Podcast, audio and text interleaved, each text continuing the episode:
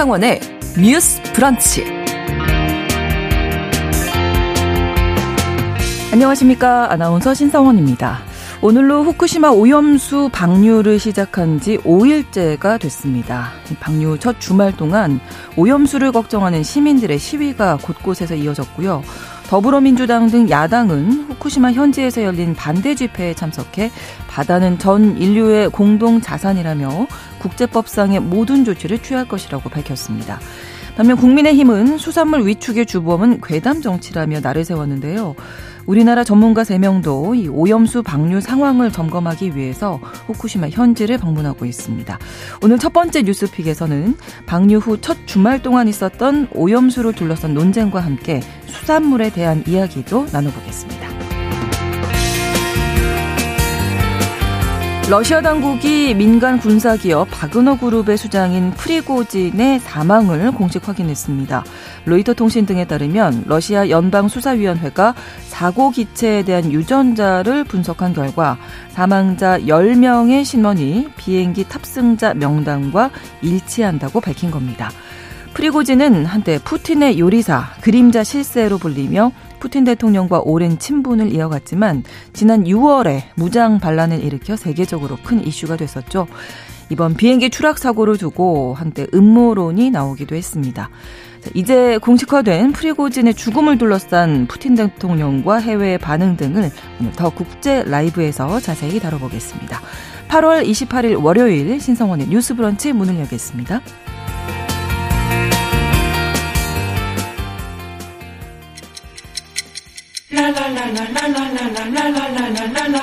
듣고 공감하고 진단합니다. 우리 사회를 바라보는 새로운 시선. 신성원의 뉴스 브런치 뉴스 pick. 뉴스 브런치 청취자 여러분과 함께 소통하며 만들어 갑니다. 실시간으로 유튜브로 보실 수 있고요. 여러분의 의견 기다립니다. 짧은 문자 50원, 긴 문자 100원이 드는 샵 9730, 우물정 9030번으로 문자 기다리고 있습니다. 또 라디오와 콩 앱으로도 많이 함께 해 주시기 바랍니다. 월요일의 뉴스픽 이슬기 기자 조우론 변호사 두 분과 함께하겠습니다. 어서 오세요. 안녕하세요. 반갑습니다. 네, 자첫 번째 뉴스픽 어제 우리나라 전문가들이 일본에 갔죠. 이 오염수 점검하기 위해서 간 건데 어떤 걸 점검하게 되는 건지 또 어떤 부분에 대해서 철저하게 좀 확인을 해야 할지 어, 이슬기 기자님 정리해 주시죠. 네, 어제 우리나라 전문가 3명이 이제 오전에 일본으로 출국을 했어요. 네. 이들은 한국 원자력 안전 기술원 소속의 전문가들이고요. 후쿠시마 현지에 있는 IAEA 사무소로 가기 위해서 출국을 한 겁니다. 네. 이제 오염수 방류 데이터를 공유 받아야 할 것이고요. 그리고 방류가 국제 기준에 맞춰서 안전하게 되는지 체크를 할 것으로 전해졌습니다. 현재 얼마나 체류할 것인가는 아직 미정인 상황이고요.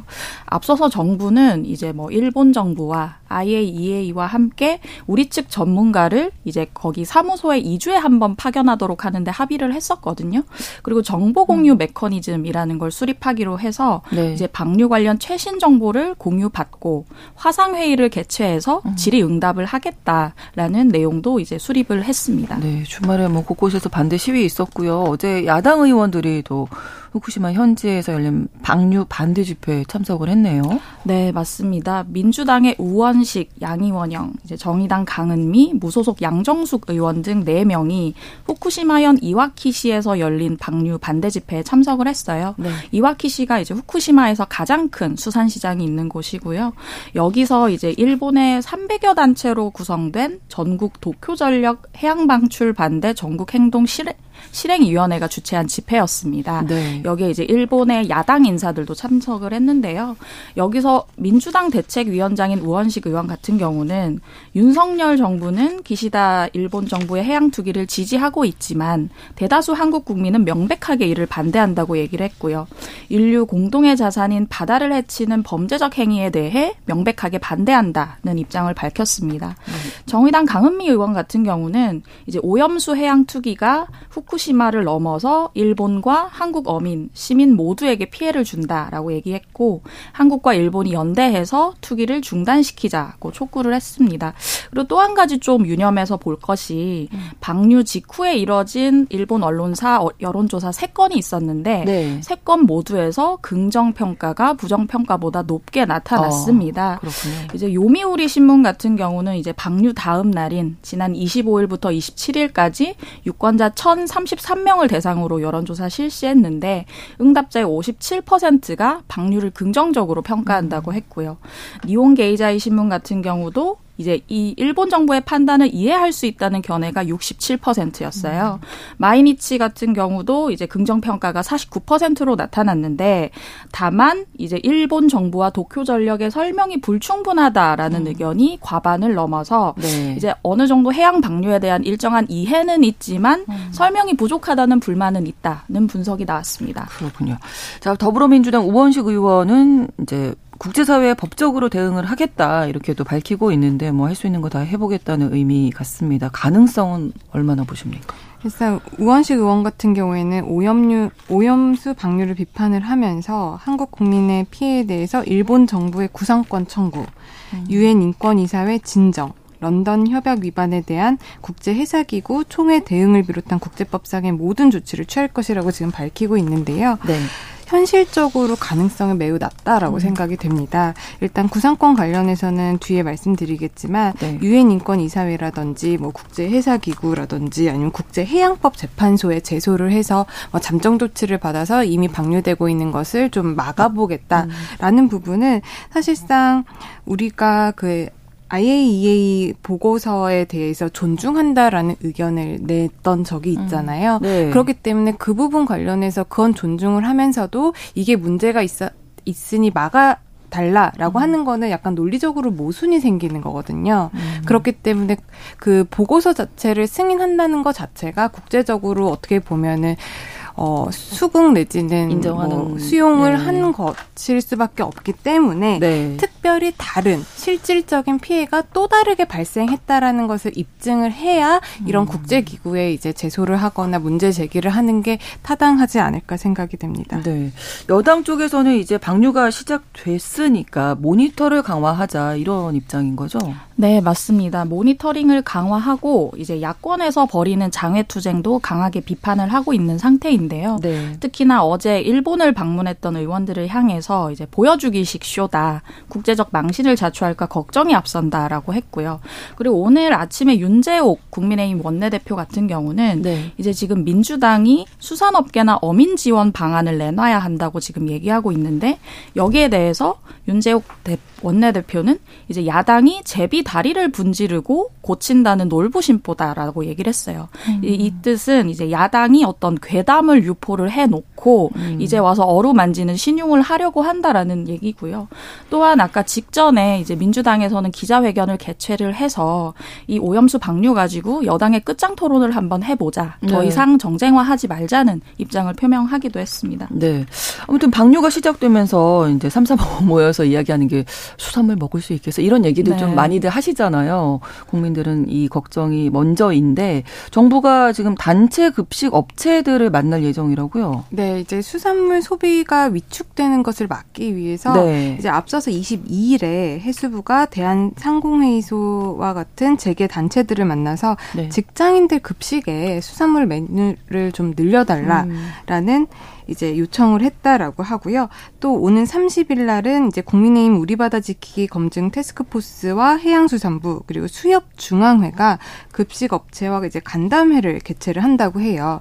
현재 언론 보도를 통해서 나오고 있는 급식 업체들은 CJ 프레시웨이, 아워홈, 삼성 웰스토리, 현대 그린푸드 등이 참석 여부를 검토 중이라고 하는데 네. 이 간담회 참석을 검토 중인 이 기업들이 우리 국내의 단체 급식 시장에서 점유율이 70%를 차지를 하고 있거든요. 네. 그러니까 이제 정부와 이런 민간 단체들이 음. 좀 협의를 통해서 수산물 소비를 촉진하겠다라는 움직임이 나오고 있습니다. 네. 이제 학교 급식을 네. 또 빼놓을 수 없는 학부모들 입장에서는 아이들 건강이 또 걱정이거든요. 네, 맘카페 이런 데 보시면 네. 이제 급식에 생선이나 수산물 반찬이 나오면 아이한테 먹지 말라고 음, 했다. 음. 혹은 그런 날, 날에는 아예 내가 도시락을 싸서 보내겠다 이런 아. 얘기들이 나오고 있어요. 네. 이제 부모님들 하시는 말씀 보면 일본산 수산물은 당연히 급식에 안 들어갔으면 좋겠고 음. 한국산 수산물도 걱정이 된다는 음. 얘기를 하시잖아요. 네. 근데 지금 정부에서는 사실 이제 일부 지역 학교 영양사를 대상으로 음. 이제 월, 오염수 관련 교육을 진행한 것으로 나오고 있습니다. 네. 일단 먼저 알려진 것은 해양수산부 부산지방해양수산청에서 최근에 제주 지역에 있는 영양사 학교 영양사 30명을 모아다가 수산물 안전관리 정책 교육을 진행을 했고요. 네. 예, 아무래도 이제 후쿠시마 오염수 관련 대응 방안을 설명하면서 관련 시청 교육을 진행을 했고 좀 안전하다라는 취지로 음. 얘기를 한 것으로 보이고요.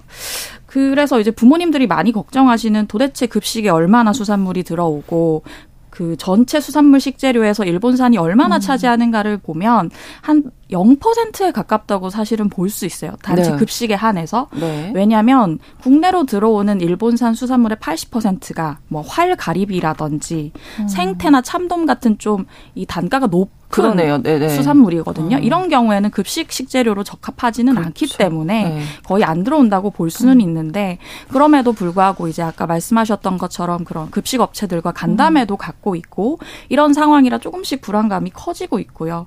또 이제 그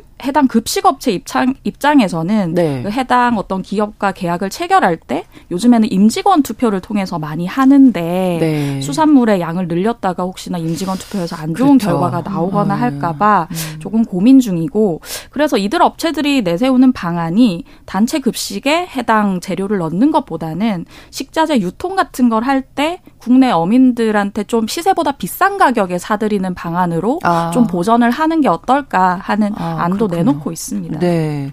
대통령실에서도 용산청사 그 구내식당에서 매주 우리 순산물로 만든 메뉴를 제공하겠다 이렇게 밝혔더라고요. 뭐 지금 수산물 소비도 사실 어민들이나 그 시장 상인들 입장에서는 참 큰 문제가 아닐 수가 없는데 그 일본산 수산물 아까 잠깐 언급을 해주셨지만 어느 정도나 지금 수입이 되고 있는 상황이었나요? 네, 일단 대통령실의 그 구내식당 메뉴를 조금 말씀드리면 네. 어제 보도 자료가 나왔는데요. 28일부터 일주일간 네. 우리 수산물을 구내식당 점심 메뉴로 제공을 음. 하기로 했다라고 해서 뭐 메뉴 보면 우리들이 잘 아는 뭐 갈치, 소라, 광어, 고등어, 전복, 바다장어, 회도 있어요. 네. 그러니까 이런 식단을 구성을 해서 좀 국민 불안감을 잠식시키겠다는 의도가 보이고요.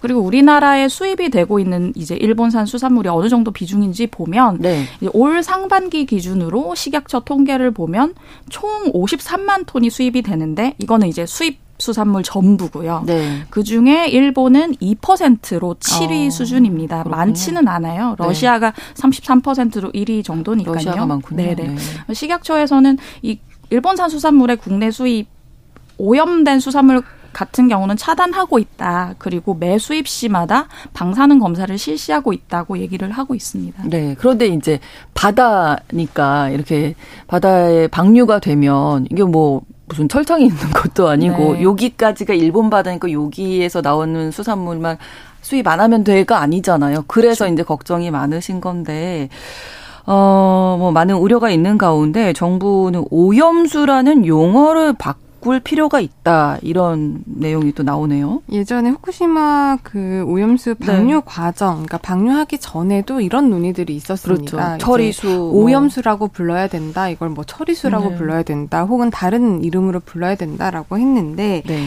현재까지도 이 표현을 두고서 정부 관계자들이 서로 다른 견해를 보이고 있는 것으로 보입니다. 네. 이제 박구영 국무조정실 국무 1차장 같은 경우에는 25일 오염수 1일 브리핑에서 앞으로 상황에 따라 판단은 필요하겠지만 현재는 오염수라는 표현을 유지할 것이라고 밝혔는데요. 반면에 박성훈 해양수산부 차관 같은 경우에는 용어 정리도 정무적인 차원에서 정부가 검토할 필요가 있다라고 말을 하면서 아무래도 오염수라는 표현을 좀 바꿀 필요성을 음. 시사한 적이 있거든요. 네. 사실상 IAEA나 미국 같은 경우에는 오염수라는 말 대신에 처리수라는 표현을 쓰고 있어요. 영어로는 네. treated water라고 해서 쓰고 있고 음. 네. 이제 뭐 중국이라든지 다른 나라에서는 오염수라고 쓰고 있는데 그 부분에 대해서 이제 용어를 뭐 어떻게 바꿀지는 앞으로 정부가 봐야겠지만 음. 사실상 이 단어의 문제보다도 사실 국민들이 이거를 처리수로 바꾼다고 해서 국민들의 불안 감이 잦아들 것 같지는 뭐, 않고요. 그렇죠. 국가가 그리고 정부가 이에 대해서 좀 책임을 지고 국민을 안심시켜주는 모습을 음. 보인다면 그것이 이런 단어를 바꾸는 것보다 더 크게 실효성이 음. 있지 않을까 생각이 듭니다. 네. 이 오염수 안전성 홍보하는 영상물을 제작을 했는데 이 부분 우리 돈으로 제작을 네. 해서 또 논란이 됐네요. 네, 맞습니다. 최근에 유튜브 피드에서 한 번씩들 보셨을 것 같은데요. 네. 국내 최고 전문가들이 말하는 후쿠시마 오염수의 진실이라는 동영상입니다. 근데 이게 애초 에는 문체부에서 이제 수산물 안전관리 정부 정책 홍보 차원에서 10억 원 예산을 투입했다 이렇게 알려졌었는데 네. 좀더 확인을 해 보니 이제 영상 제작비 3,800만 원이 대통령실 예산으로 집행됐다고 보고가 돼서 좀 논란이 됐어요. 그러니까 실제로는 대통령실이 직접 영상을 제작했고 네. 문체부는 영상 손출에만 관여한 것 아니냐라는 음. 얘기가 나온 건데요. 여기에 대해서 대통령실은 국민 안전을 위한 홍보 예산인 데 정부 나 대통령실에서 예상 집행하는 것이 맞다. 예산 운영 취지에 맞다라고 얘기를 했고요. 근데 이제 문제는 계속해서 왜 일본 오염수의 안전을 홍보하는 영상을 우리나라 정부가 예산을 들여서 만들었냐라는 음. 얘기가 나왔고 네. 그래서 25일에 국회 문체위 전체 회의에서 박보균 문체부 장관 앞에서 이제 야당 의원들이 질의를 했습니다. 그리고 이 영상이 음. 조회수가 보면 1,600만 회에 달하거든요. 어, 네. 그것도 좀 비정상적이다 이런 의견이 있었는데 박 장관은 여기에 대해서는 오염수 문제 자체가 우리나라 수산물 안전 관리의 핵심 요소다. 정책을 홍보하는 것은 문체부의 당연한 책무라고 반박을 했습니다. 네. 아무튼 일본 오염수 방류 때문에 우리 정부가 뭐 수산물 촉진을 위해서도 어떤 금액을 지금 사용하고 있고 홍보 금액도 있고 뭐 이런 것들에 대해서 일본 정부에 어떻게 좀 청구를 이게 우리나라 일은 아닌데 네. 뭐 그렇게 생각해 볼 수 있는 지금 보면은 있나요? 일본이 오염수를 방류함으로 인해서 우리나라가 추가적으로 들어가는 돈들이 되게 많이 그러니까요. 언론 보도를 네. 통해서 나오거든요. 네. 특히 해양수산부 같은 경우에는 수산물 시장이 아무래도 위축이 될 거 아니에요. 그렇죠. 그렇기 때문에 이것을 대비해서 올해만 총 3,540억 원 예산을 세웠다고 하고요. 네. 내년에는 5천억 원 규모로 이제 확대하겠다라는 방침을 세우고 있습니다. 그러다 보니까 일본이 방류를 했는데 왜 우리나라가 우리 예산을 가지고 이렇게 피해를 보상을 해줘야 되냐? 이거 다 음. 일본에다가 구상 청구 네. 하던지 아니면 손해배상 청구해야 되는 거 아니냐라고 네. 생각을 할 수가 있는데 현실적으로 불가능합니다. 어렵겠죠. 이게 어 일단 그 오염수 방류와 그리고 우리 국민들, 우리 수산물에 종사, 수산업에 종사하시는 국민들이 입는 피해 간에 어떤 인과관계를 명확하게 입증을 해야 네. 이게 법적으로 손해배상 책임이든 아니면 나중에 구상권이든 물을 수가 있는 건데 음. 이것이 면밀하게 입증이 되기가 쉽지가 않아요. 그리고 두 번째로는 이게 방류를 한 것에 의한 피해인 건지 아니면 음. 방류를 했기 때문에 사람들이 불안감을 가지고 불안감에 의해서 이게 소비가 위축된 음. 건지 어떻게 보면 이게 논리적으로 하나의 일련의 과정이라고 볼 수 있겠지만 네. 법적으로는 이 행동 때문에 이 결과가 나타났다는 직접적으로. 게 직접적인 어. 인과관계가 아. 입증이 되어야 이게 손해배상이라든지 법적으로 청구가 가능한 음. 거거든요. 그렇기 때문에 사실 어떤 소문을 믿고 아니면 어떠한 뉴스를 보고 내가 소비 심리가 위축되어서 사 먹지 않아서 우리나라 경제, 우리나라의 음. 수산업의 시장이 위축됐다라는 걸 입증하기가 사실상 어렵기 그렇죠. 때문에 네. 그 부분 관련해서 법적으로 제지가 어려울 것 같고요. 또 하나는 이제 우리나라가 정부 차원에서 만약에 뭐 그런 일본 측의 입장에 대해서 비판적인 목소리를 냈다거나 아니면 IAEA 보고서는 수용하지만 나중에 어떤 문제가 터졌을 때는 우리가 법적 책임을 묻겠다라고 하는 조금이라도 적극적인 목소리를 냈다면 음. 나중에 어떤 피해가 입증이 됐을 때그 음. 부분에 대한 뭐 구상이라든지 손해배상 청구가 가능할 텐데 네. 지금으로서는 뭐 IAEA 보고서를 존중한다의 정도만 목소리가 나오고 있기 때문에 음. 앞으로도 향후 있을 만약에 입증이 되어지는 피해 관련해서도 그것이 실제로 음. 법적으로 그리고 입증이 됐다고 해도 국가 간의 네. 문제잖아요. 음, 그렇죠. 국내 법정에서 이렇게 다뤄서 해결이 될 수 있는 문제가 아니란 말이에요. 그렇기 음. 때문에 그런 것도 어렵고 실제로 국내 판결을 받는다고 해도 이게 일본을 상대로 집행을 하는 그런 집행 부분에 있어서도 어려움은 아직 많이 존재하기 때문에 현실적으로 많이 불가능하다라고 음, 생각이 됩니다. 예, 문제겠네요. 아무튼 이 오염수 방류 관련해서 방류 철회해야 한다는 쪽 그리고 국제 원자력 기구 기준에는 통과가 됐기 때문에 이제는 모니터를 잘해야 한다는 정치권 이렇게 이견 의견이 엇갈리고 있는. 있는데 일단은 이게 뭐 지금 이제 방류가 시작되고 한 30년 동안 계속된다고 네. 하니까 특히 아이들 을 생각하면 우리 미래 세대들 생각하면 좀 걱정이 되고 불안한 감은 사실 있는 게 사실인 것 같고요. 관련해서 어떤 말씀 또 더 하시고 싶은 말씀 있으세요? 네, 주말에 나온 이제 조사 결과들을 보면 우리나라 해양수산부에서도 이제 해역의 이제 수준을 조사, 물을 조사해서 발표를 했고 네. 일본 환경성도 발표를 했어요. 결과적으로는 둘 다 안전하다는 것인데 음. 해양수산부 같은 경우는 이제 세슘과 삼중수소가 WHO 기준과 비교해서 크게 낮은 수준이다. 네. 우리나라 세계 해역의 열다섯 개 지점을 조사했는데 이제 좀 선제적으로 다섯 개 지점 조사 결과를 먼저 그렇게 발표를 했고요. 그 일본 환경성 같은 경우도 이제 후쿠시마 원전 40km 이내에 11개 지점에서 이제 채취의 검사 결과를 봤더니 삼중수소가 검출 하한치였다고 얘기는 음. 했습니다. 네. 그런데 이제 환경단체나 모두가 얘기하는 게 아까 얘기하셨던 것처럼 방류가 적어도 30년 이상 이뤄질 건데 이 즉시 즉시 내놓는 결과가 어떤 의미가 있을 음. 것이며 그리고 방사능이 뭐 물고기들이나 이제 네. 어류들의 몸에 체내에 축적되는 과정 혹은 우리의 그렇죠. 몸에 축적되는 과정을 걱정하지 않을 수가 없잖아요. 네. 그거에 대해서 이제 BBC에서 주말 새 보도 나왔던 거 보면 사실 후쿠시마 오염 오염수 방류 관련해서 전문가들의 메시지는 압도적으로 방류가 안전하다고 얘기하지만 일부 과학자들은 또 다른 의견을 내놓고 있어요. 사실 우리가 이게 겪어본 적이 없는 상황이기. 때문에 어느 정도 수준까지 발전할지 알 수 없고 음. 특히나 이제 해양 생물과 인간에게 미칠 영향이 어느 정도일지 아직까지 연구 결과가 음. 없다. 사실은 애초에 좀 안전하게 가야 된다라는 얘기를 하고 있거든요. 네. 사실 이러한 전대미문의 상황에 대해서 인간은 좀 안전 지향을 먼저 할 수밖에 없고 그렇죠. 거기에 네. 대비를 할 수밖에 없는데요. 문제는 아까 변호사님도 살짝 지적을 해주셨지만 이게 우리나라가 우리 정부 예산을 들여서 안전하다는 홍보 영상물을 찍을 만큼 사실상 찬성 입장을 내보이면서 앞으로 농산물이나 수산물을 음.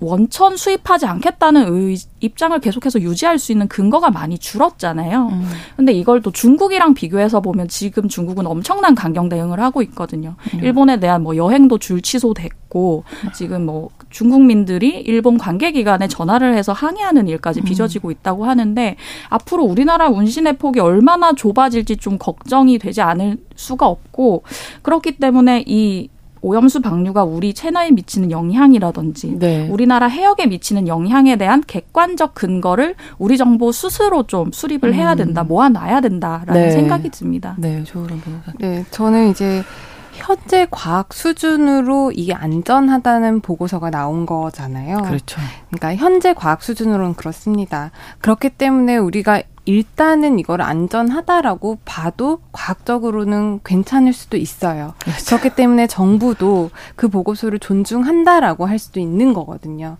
근데 다만 여기서 국민이 조금 아쉽고 불안한 것은 무조건적으로 존중한다라는 것이 아니라 지금 국제사회에서 우리나라가 일본과 가까이에 있고 네. 또 어떻게 보면은 뭐 해류가 뭐 미국이나 캐나다를 거쳐서 우리나라에 거의 마지막으로 돌아온다라고는 하지만 어쨌든 간에 지리적으로 굉장히 가까운 가깝죠. 국가다 보니까 음. 여러 가지로 우리나라에 미칠 경제적인 사회적인 파장이 분명히 음. 있단 말이에요. 네. 그렇기 때문에 이런 부분들을 국가 차원에서 좀 고려를 해서 적극적으로 일본에다가 음. 아예 이 보고서를 존중을 하지만 이런 부분에 있어서는 음. 우리가 좌시하지 않겠다라든지 조금 더 적극적으로 우리나라의 주권을 행사하는 모습을 보였으면 네. 국민들이 이렇게까지는 불안해하지 않을 수도 음. 있겠다라는 굉장히 아쉬운 아쉬운 부분이 있다라는 말씀을 드립니다. 드리겠습니다. 네, 비판적 시각이 아쉬웠다. 이런 말씀 네, 해주셨습니다. 글쎄요, 진짜 오늘 이제 방류 5일째인데 앞으로 어떻게 될지 좀 더 지켜봐야 되겠습니다. 첫 번째 뉴스픽 이렇게 마무리하고요. 잠시 후 2부에서 저희가 나눌 이야기는 어, 구하라법 관련된 이야기인데요. 50년이 넘게 연락을 끊고 살다가 아들이 죽게 되자 보험금을 모두 갚겠다 하면서 친모가 나섰고 법원이 사망보험금을 고인의 친누나와 나누라고 했지만 이마저도 거절했습니다. 이 문제 잠시 후에 자세히 이야기 나눠보겠습니다. 11시 30분부터 일부 지역에서 해당 지역 방송 보내드리겠습니다.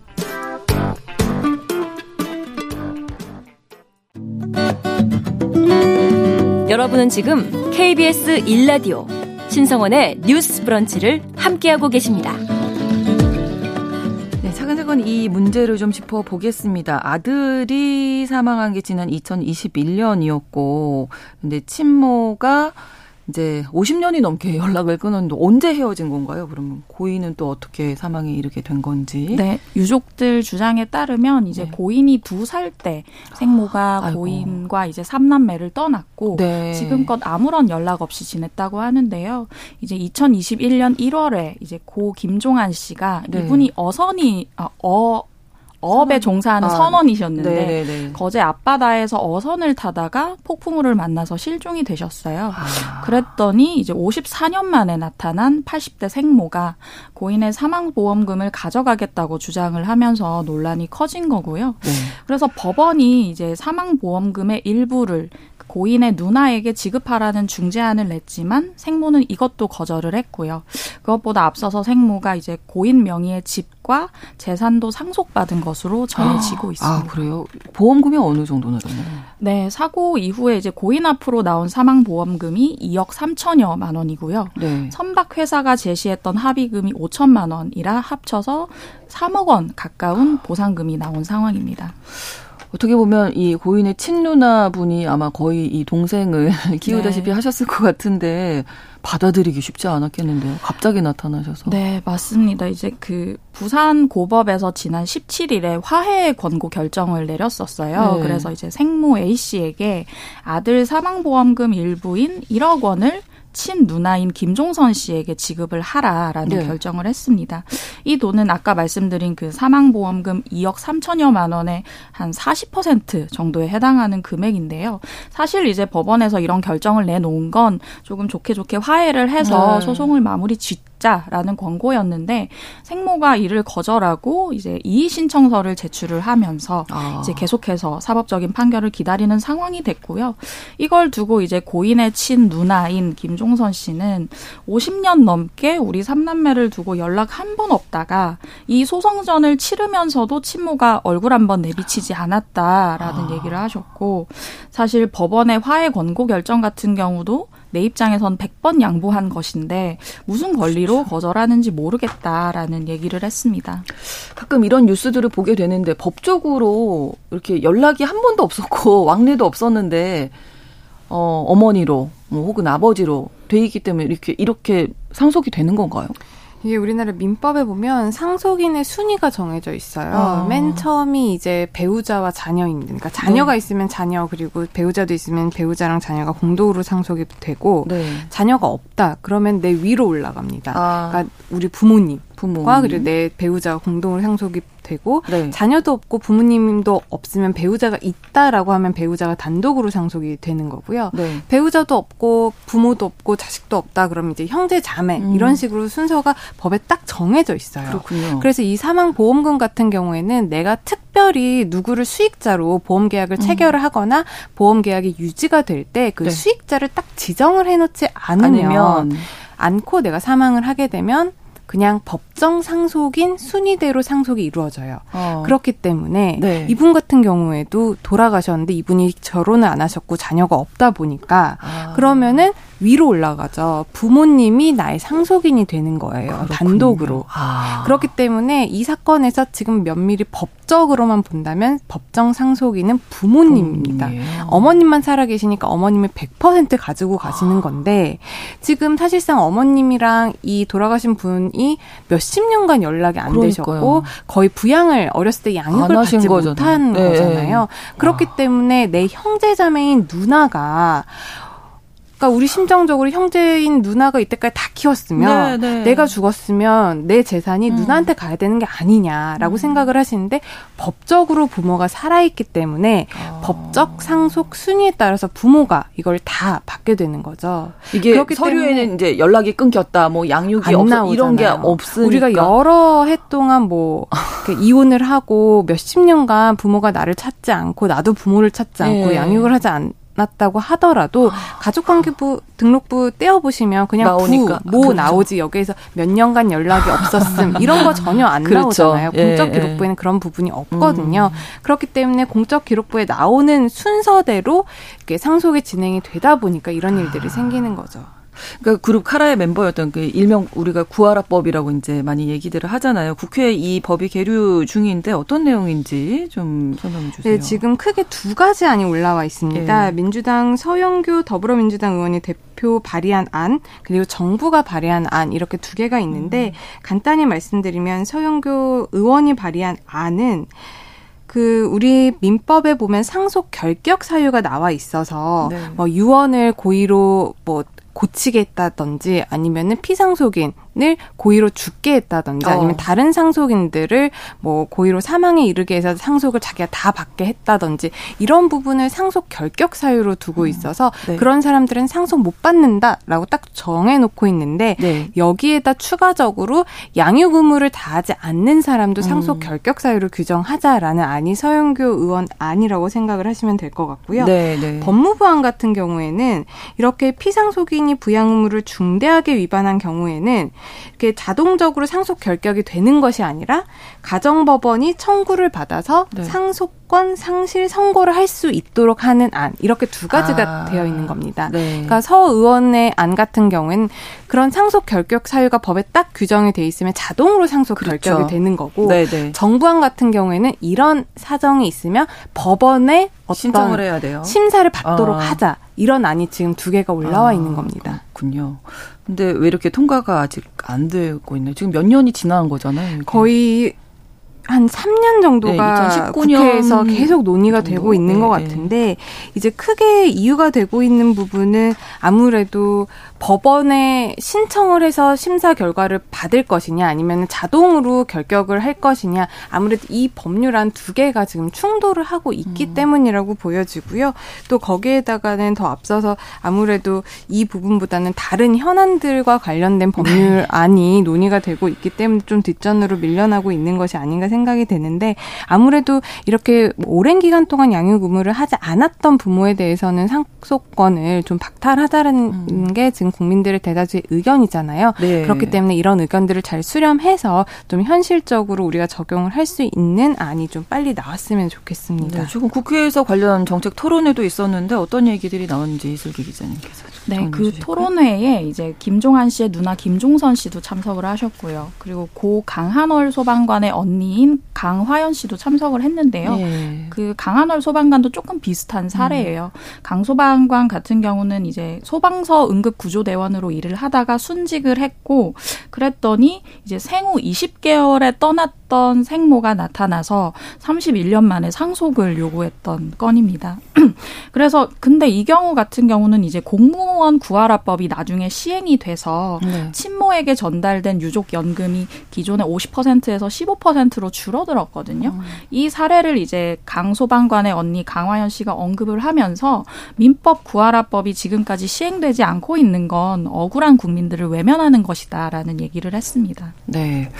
자, 뭐 오늘 31일에 이 사연 관련해서 재판부에 정식 판결이 있다고 하니까 그 내용도 보기는 해야 될 것 같은데 빨리 좀 법이 통과하는 게 먼저겠네요. 네, 법이 통과해야 되는데 사실 결격 사유로 그냥 딱 규정을 해놓는다고 사람들이 거기에 대해서 다 수긍은 하지 않을 거거든요. 아. 그렇기 때문에 아까 말씀드린 자동으로 결격시키는 게 꼭 이렇게 되면 빨리 일을 처리할 수는 있겠지만 네. 부양을 하지 않았는지 했는지를 뭐 등기 공무원이라든지 네. 실무자가 판단을 할 수밖에 없는 문제점이 생겨서 지금 어. 정부에서는 아. 가정법원의 청구를 좀 받아와라라고 하는 이 대리반들 이 안들이 지금 대립하고 있는 건데 예. 사실 지금 아까 말씀해주신 공무원 구하라법 같은 경우에도 양육 의무를 다하지 않았을 때 공무원들 연금 같은 경우를 그 공무원들 보상 그 연금 보상 심의회에서 한번 심의를 거쳐서 아. 이렇게 뭐 줄이던지 좀 그거를 네, 네, 제한하던지 그런 부분을 진행을 하고 있거든요. 음. 그렇기 때문에 어떻게 보면은 법원이 한번 이것을 심사를 하는 것이 어느 정도 적절하다라고는 되지만 또 법원이 심사를 하다 보면은 시간과 비용이 너무 네, 많이 걸려요. 그렇죠. 그렇기 때문에 이것을 조금 더 좀 효율적으로 음. 좀 조절을 할 수 있는 기구라든지 절차를 네, 네, 네, 생각하는 것도 좀 국회가 해야 될 음. 일이 아닌가 그런 생각이 많이 듭니다. 그렇습니다. 월요일에 뉴스픽 마무리 짓겠습니다. 이슬기 기자, 조으론 변호사 두 분과 함께 했습니다. 고맙습니다. 감사합니다. 감사합니다. 신성원의 뉴스 브런치는 여러분과 함께합니다. 짧은 문자 50원, 긴 문자 100원이들은 9730. 무료인 콩앱과 일라디오 유튜브를 통해 참여해주세요. 뉴스 브런치 함께하고 계시고요. 11시 40분입니다. 알아두면 좋은 생활정보 또 제도를 정리해드리는 시간 슬기로운 뉴스 생활 서울신문 곽소영 기자와 함께합니다. 어서 오세요. 안녕하세요. 자, 첫 번째 뉴스 어떤 건가요? 네, 앞으로 딱 한 달 뒤면 벌써 올해 추석이 다가옵니다. 아, 그러네요. 네. 네, 추석 맞이해서 부모님이나 지인분들께 명절 선물 준비하시는 분들 많을 텐데요. 국민권익위원회가 내일 국무회의에 일명 김영란법으로 불리는 청탁금지법 시행령 개정안을 안건으로 올리기로 했습니다. 네. 청탁금지법은요, 공직자나 언론인, 사립학교 임직원 등이 부정한 청탁을 받지 않도록 금품이나 향은의 상한선을 지정하고 있는 법률인데요. 네. 국무회의에서 내일 통과가 되면 당장 이번 추석부터 선물 가능한 상한액이 달라지게 됩니다. 어, 그러면 어떻게 달라지는 건가요? 네, 먼저 현재 청탁금지법 시행령에서 정하고 있는 가액 범위는요. 네. 식사, 대접 등 음식물의 경우에는 3만 원까지, 음. 축의금과 조의금 등 경조사비는 5만 원까지, 그리고 농수산물과 같은 선물의 경우에는 10만 원까지로 제한을 하고 있습니다. 네. 다만 설날이나 추석을 포함한 명절 기간 동안 주고받은 선물은 그 두 배인 20만 원까지 가능한데요. 네. 내일 국무회의에 올라가는 개정안 내용은요. 선물 상한액을 15만 원까지로 상향하는 내용입니다. 음. 명절에는 두 배까지 가능하다고 했으니까 네. 만약 내일 국무회의를 통과할 경우에는 이번 추석에 15만 원의 두 배인 30만 30만 원 맞습니다. 아. 30만 원까지 명절 선물이 가능하게 되는 건데요. 네. 현금성 지류 상품권을 제외하고 공연 관람권과 같은 온라인 상품권도 선물 가능 항목에 음. 포함이 됩니다. 아무래도 물가가 좀 많이 올랐기 때문이 아닌가 싶네요. 네, 맞습니다. 이 김영란 전 국민위원 국민권익위원장이 이 청탁금지법을 처음 추진할 때가 2012년 이었습니다. 2016년 9월부터 시행이 돼서 시행만 올해로 7년째인데요. 사실 7년 동안 말씀하신 대로 물가가 많이 올랐 올랐잖아요. 예. 근데 이 청탁금지법은 7년 동안 식사비 3만 원, 선물가액은 2017년에 한 차례 개정이 돼서 6년 동안 10만 원으로 아. 유지가 되고 있는 상태입니다. 네, 3만 원이 참 지금 생각해 보면 너무 적은 액수다 이런 생각도 드는데 네. 어떻게 보면 소상공인 분들이나 이 관련되신 분은 추석이 대목인데 맞습니다. 좀 답답하셨겠어요. 이 액수 상한선 때문에. 맞습니다. 특히 말씀하신 외식 업계나 뭐 농민 어업인 분들 그리고 선물 상품을 판매하는 소상공인 분들도 네. 통상 이 금액에 맞춰서 식사나 상품 가격을 책정을 하고는 하는데 이게 물가 상승률에 비해서 너무 낮다는 음. 얘기를 많이 해주시고는 했습니다. 네. 그런데 또 한편에서는요, 애초에 이 법안이 부정 청탁을 막기 위한 법인데 이 가액을 아. 올리는 게 법의 취지를 퇴색시키는 게 아니냐 이런 비판도 나오는 상황입니다. 그래서 내일 국무회의를 통과할 수 있을지 조금 더 지켜볼 필요가 있겠습니다. 네. 자, 다음 뉴스 알아볼까요? 네, 오늘부터 사흘 뒤인 31일 목요일에요. 네. 슈퍼 블루문이 뜬다고 오, 합니다. 네. 올해 뜨는 보름달 중에서 가장 큰 보름달인데요.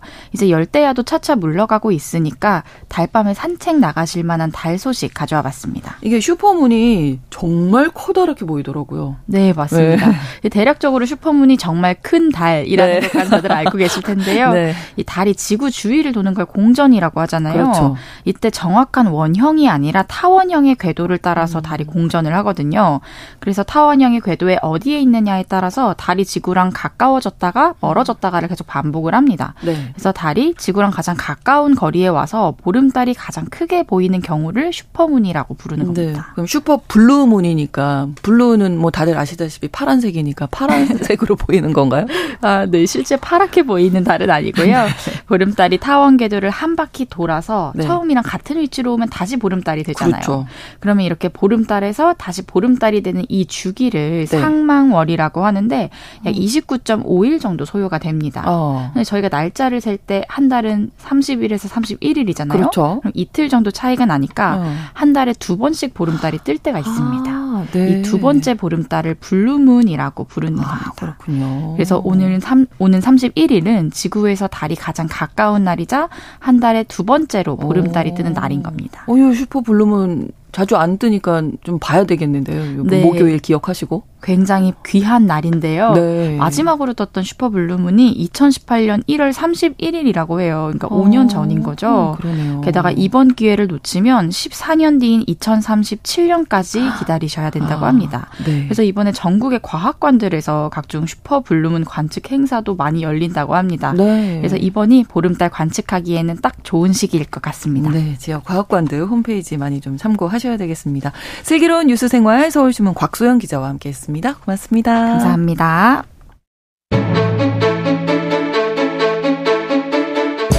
오늘날 주목해야 할 글로벌 이슈 뉴스 브런치 더 국제 라이브.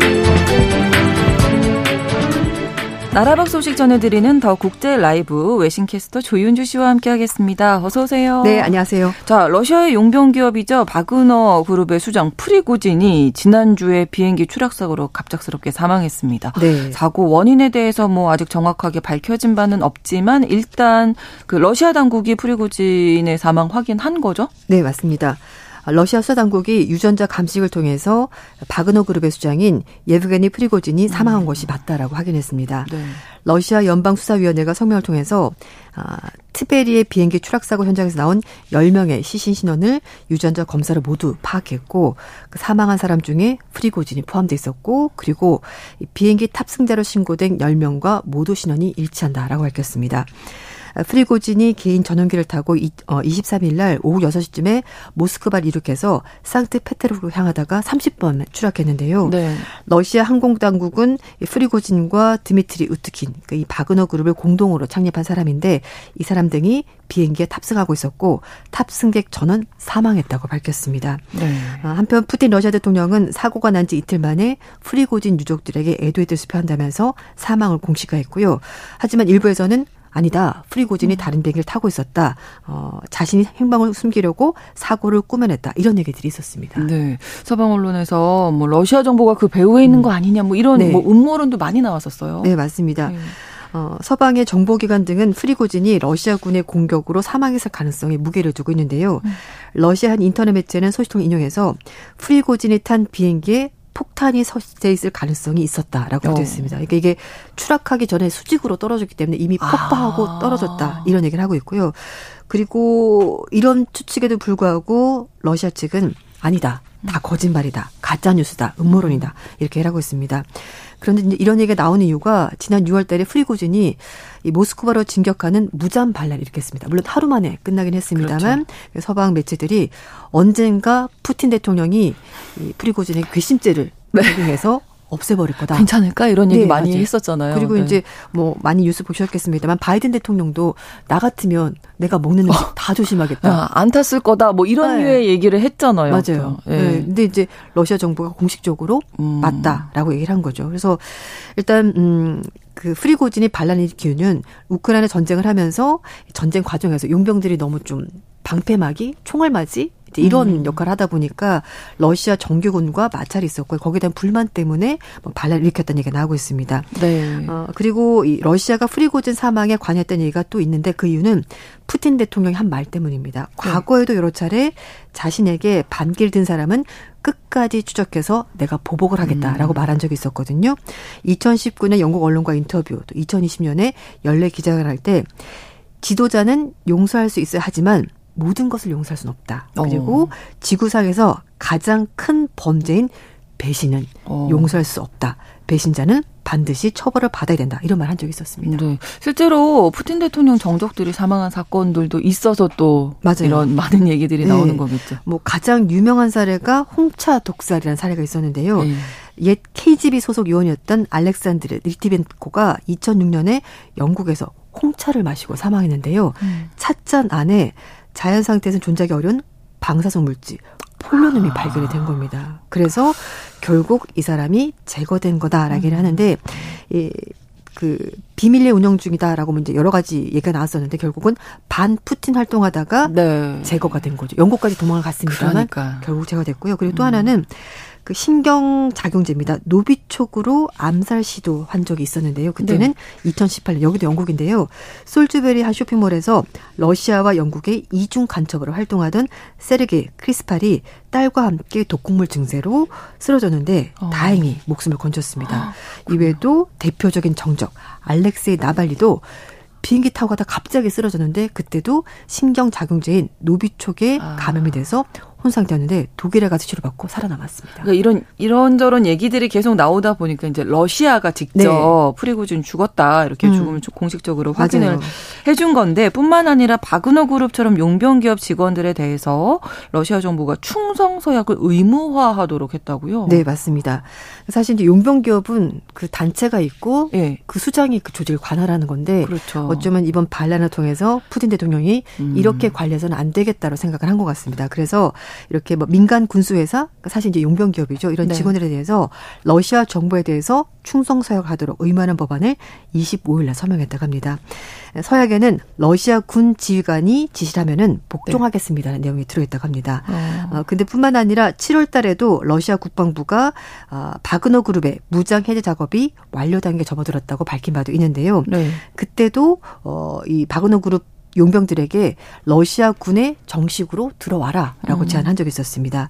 그때 국방부 얘기를 한 것이 바그너 그룹으로부터 전차, 미사일 등 각종 중화기 포함해서 2,000개 이상의 군사 장비, 탄약 2,500톤을 넘겨받았다라고 밝힌 바 있습니다. 이 바그너 그룹을 러시아가 흡수하려고 하는 것 같은데 그럼 앞으로 어떻게 되는 건가요? 바그너 음, 일단 외신들 분석은 두 가지입니다. 음. 이 프리고진을 대찰만 사람이 없기 때문에 네. 바그너 그룹이 그냥 해체가 될 수도 음. 있고 또는 말씀하신 것처럼 러시아 군이 아예 그냥 흡수해 버릴 거다. 그리고 또 음. 하나는 아니다. 바그너 그룹이 그대로 있을 수 있지 않고 아마 네. 자신들 수장을 위해서 복수에 나설 거다. 이제 세 가지 아. 관측이 있는데요. 네. CNN 방송은 프리고진이 사망했는데도 바그너 그룹은 살아남을 수 있을까 이런 제목이 음. 실었는데요. 대부분의 전문가들은 프리고진이 사망하고 나서 바그너 그룹의 용병들 무기 무기 정말 많다고 말씀드렸잖아요. 그리고 네, 네. 조직이 어떻게 될 것인가 그걸 가장 궁금해하고 있다고 전했습니다. 음. 러시아가 원하는 것은 바그너 그룹을 러시아 정규군으로 흡수하거나 바그너 그룹의 수장을 친 러시아적인 인물로 아. 세우는 거죠. 그래서 네. 이제 관리를 하겠다는 건데 네. 하지만 문제가 있습니다. 바그너 그룹은 프리고진의 영향력이 굉장히 강한 조직이었다. 그러니까 아. 한 사람이 다 관리하는 그런 조직이어서 네. 사실상 어, 러시아에 충성하는 어떤 누군가를 음. 심는다고 하더라도 조직 자체가 러시아에 충성하는 것은 확답하기가 힘들다. 이런 전문가들도 있습니다. 그래서 다시 반란을 일으킬 수도 있다 이런 얘기도 나오는 네, 거군요. 왜냐하면은 지금 텔레그램에 네. 그 바그너 그룹과 관련된 뭐 여러 사이트에서 네. 바그너 그룹의 수장이 러시아 반역자들의 행동으로 사망했다. 우리가 아. 있어서는 안 된다 이런 나오고 있고요. 또 우크라이나 매체 측에서도 바그너 그룹 용병 일부가 벨라루스를 떠나서 러시아로 이동했다고 전했습니다. 음. 어, 프리고진이 반란 일으키고 나서 가장 피신했던 곳이 먼저 벨라루스인데 거기로 네. 또 이대, 군대가 이동했거든요. 네네. 네. 거기서 다시 또 러시아로 이동하는 걸 봐서 혹시라도 뭔가 반란의 음. 움직임이 있지 않냐라는 게 나오고 있고요. 그리고 이또 다른 텔레그램 채널에서 푸틴이 이끄는 크렘린궁 관리들이 프리고진을 살했다고 의심하고 있다는 글도 올라왔고요. 또 사망에 대한 추가적인 정보가 나오면은 정의를 위해서 다시 한 번 더 모스크바를 향해서 행진하겠다 이런 어. 주장도 나오고 있는 겁니다. 네. 음 그리고 또 러시아 의용 군단은 어, 바그너 그룹에 보낸 영상을 통해서 음, 처형자들 위해서 감시견 역할을 할 수 있고 복수 우리가 할 수 있다라고 말하면서 어, 네. 복수를 다짐하는 그런 글들도 계속 올라오고 어, 있습니다. 이게 어떻게 될지 모르겠지만 아무튼 뭐 또 프리고진이 사망했기 때문에 어떤 네. 조직을 이끄는 동력을 상실했다. 음. 그래서 이게 해체 수순을 밟지 않겠냐. 뭐 이런 시각도 있겠네요. 네, 이제 말씀드린 것처럼 그 비행기에 탑승하고 있었던 10명 중에 상당수가 네. 그 바그너 그룹에서 굉장히 중요한 역할을 했던 음. 사람들입니다. 어, 프리고진뿐만 아니라 공동 창업자인 우츠킨 이외에도 어, 발레르 체칼로프, 뭐 예브게니 마카리안 이런 사람들이 어. 있는데요.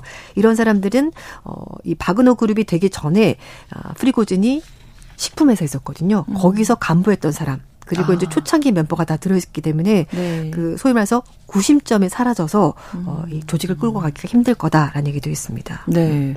자, 바그너 그룹이 우크라이나 전쟁에만 참전한 게 아니라 네. 아프리카 네. 국가에서도 용병으로 활동을 하고 있네요. 네, 왜냐하면 아. 아프리카 국가는 어, 정정이 불안한 나라가 많습니다. 그렇죠. 독재자도 많고 네, 네. 군부와 충돌, 뭐 반란 이런 것들이 음. 많은데요. 그래서 중동 아프리카 국가 포함해서 12개 국가에서 바그너 그룹이 활동을 하고 있습니다. 그렇군요. 그래서 음 일단 뭐 그런 그룹이 아프리카 하나만 있는 건 아니지만 굉장히 중요한 역할을 하고 있고 그래서 미국의 버락 오바마 행정부에서 중앙정보국장을 지냈었던 리언 페네타는 CNN 방송 인터뷰에서 러시아 정부가 결국 바그너 그룹을 인수할 거다라고 말하면서 음. 러시아 정부가 아프리카, 아시아 지역에서 활동하는 바그너 그룹에 대해서 지휘권을 주장한다고 하더라도 놀라지 않을 것이고 결국은 이 조직을 끌고 갈 것 같다. 어. 이렇게 얘기를 했습니다. 그러니까 바그너 그룹을 뭐 해체하도록 두지는 않을 것이 이용 가치가 있다고 보는 맞아요. 거네요. 그러면 러시아에서도. 네. 왜냐하면 말씀인 것처럼 아프리카, 중동에서 음. 상당한 이권이 있거든요. 첫 아. 번째는 아. 외교적으로